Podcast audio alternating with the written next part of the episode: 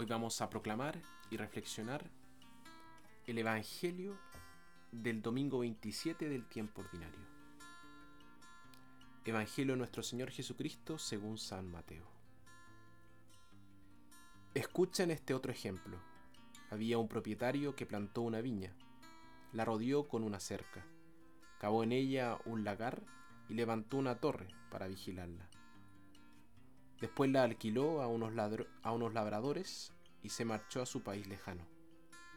Cuando llegó el tiempo de la vendimia, el dueño mandó a sus sirvientes que fueran donde aquellos labradores y cobraran su parte de la cosecha. Pero los labradores tomaron a los enviados, apalearon a uno, mataron a otro y a otro lo apedrearon.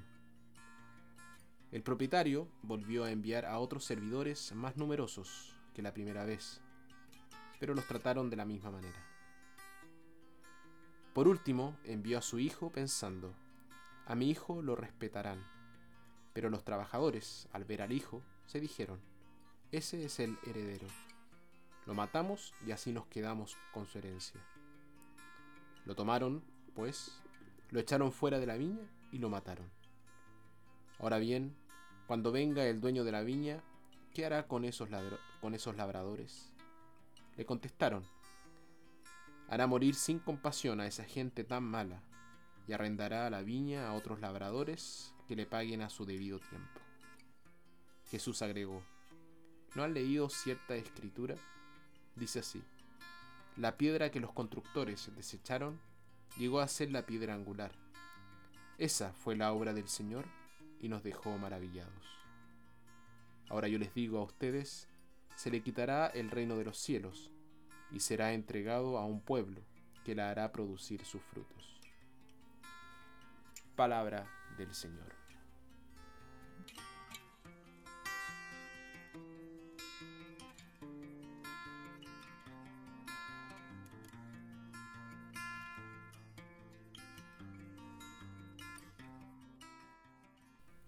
La piedra que desecharon los constructores se ha convertido en piedra angular. Esto fue obra del Señor y es una maravilla a nuestros ojos. Sudáfrica es un país que está muy bendecido por Dios de muchas maneras.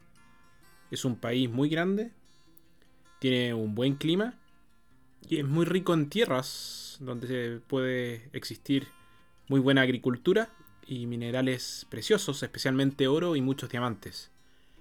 Pero el país que debería haber sido un refugio para todos los pueblos del sur de África se convirtió en cambio en un refugio para una minoría blanca privilegiada. Muchas personas intentaron en vano cambiar el mal sistema que tenía Sudáfrica.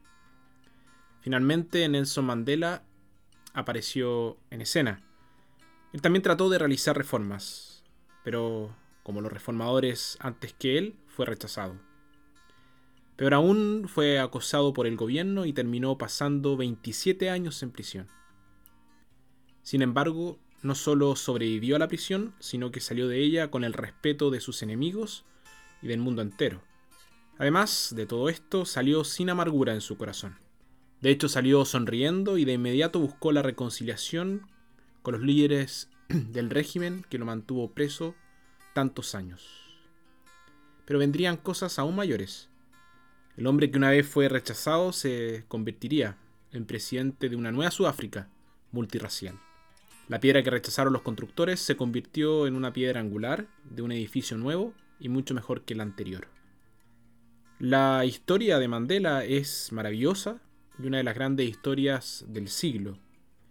Lo que lo hace tan grandioso es el hecho de que en él bien finalmente triunfa sobre el mal no se equivoque al respecto. Lo que le hicieron a Mandela y a otros antes que él fue terrible. No merecía ser tratado de esa manera. Su único crimen fue buscar justicia para sus hermanos y hermanas. Pero al final, el bien salió de este mal. Surgió una nueva sociedad libre, y la historia de Mandela nos ayuda a comprender la historia de Jesús sobre los viñadores. Dios había otorgado a su pueblo el tipo de amor y cuidado que un viñador dedicado otorga a un viñedo. Pero la viña no produjo los frutos de una vida recta. Dios envió mensajeros tras mensajero, en las personas de los profetas, pero lejos de escucharlos, la gente abusó de algunos de ellos y mató a muchos otros. Y finalmente envió al Hijo y heredero, a Jesús. Pero los labradores lo mataron con la esperanza de apoderarse ellos mismos de la viña. Lo que hicieron los inquilinos fue feo. Sin embargo, Dios no abandonó ni destruyó la viña. Se lo entregó a otros, quienes producirían los frutos. Y así nació un nuevo edificio, el nuevo pueblo de Dios. Jesús, el que rechazaron y mataron, es la piedra angular de este nuevo edificio, que lo podríamos denominar hoy la iglesia. Dios nunca tomó represalias, nunca devolvió mal por mal, no fue vengativo al quitar la viña a los judíos y dársela a los gentiles. Los inquilinos se lo trajeron ellos mismos. Dios nunca se rindió con su pueblo. Así como la lluvia asegura que la tierra sea fructífera, Dios persiste hasta que obtiene una respuesta. La parábola nos muestra que solo hay una manera de vencer el mal, y es con el bien. Lo que sucede en la historia es desagradable y feo. Sin embargo, aunque hay mucho mal en la historia, el mal no tiene la última palabra. Al final el bien siempre triunfa. Nadie puede decir que Jesús no vivió en el mundo real. Él lo hizo. Él mismo experimentó su fealdad, pero no respondió con más fealdad. Triunfó sobre el mal por el bien. Se ha convertido en un modelo para todos aquellos que sufren injustamente por la causa del derecho. Nos reta a nosotros, sus seguidores, los labradores de la nueva viña, nuestra iglesia, a producir los frutos de la justicia, el amor y la paz. Y es un gran privilegio y también un gran desafío. Vamos a pedirle al Señor que nos regale fuerza, que nos regale también sabiduría, para poder sembrar la mejor uva y cosecharla siempre desde el amor, para que las otras personas también puedan ver en nosotros que nuestro Dios sigue existiendo. Que para Él sea el honor y la gloria por los siglos de los siglos. Amén.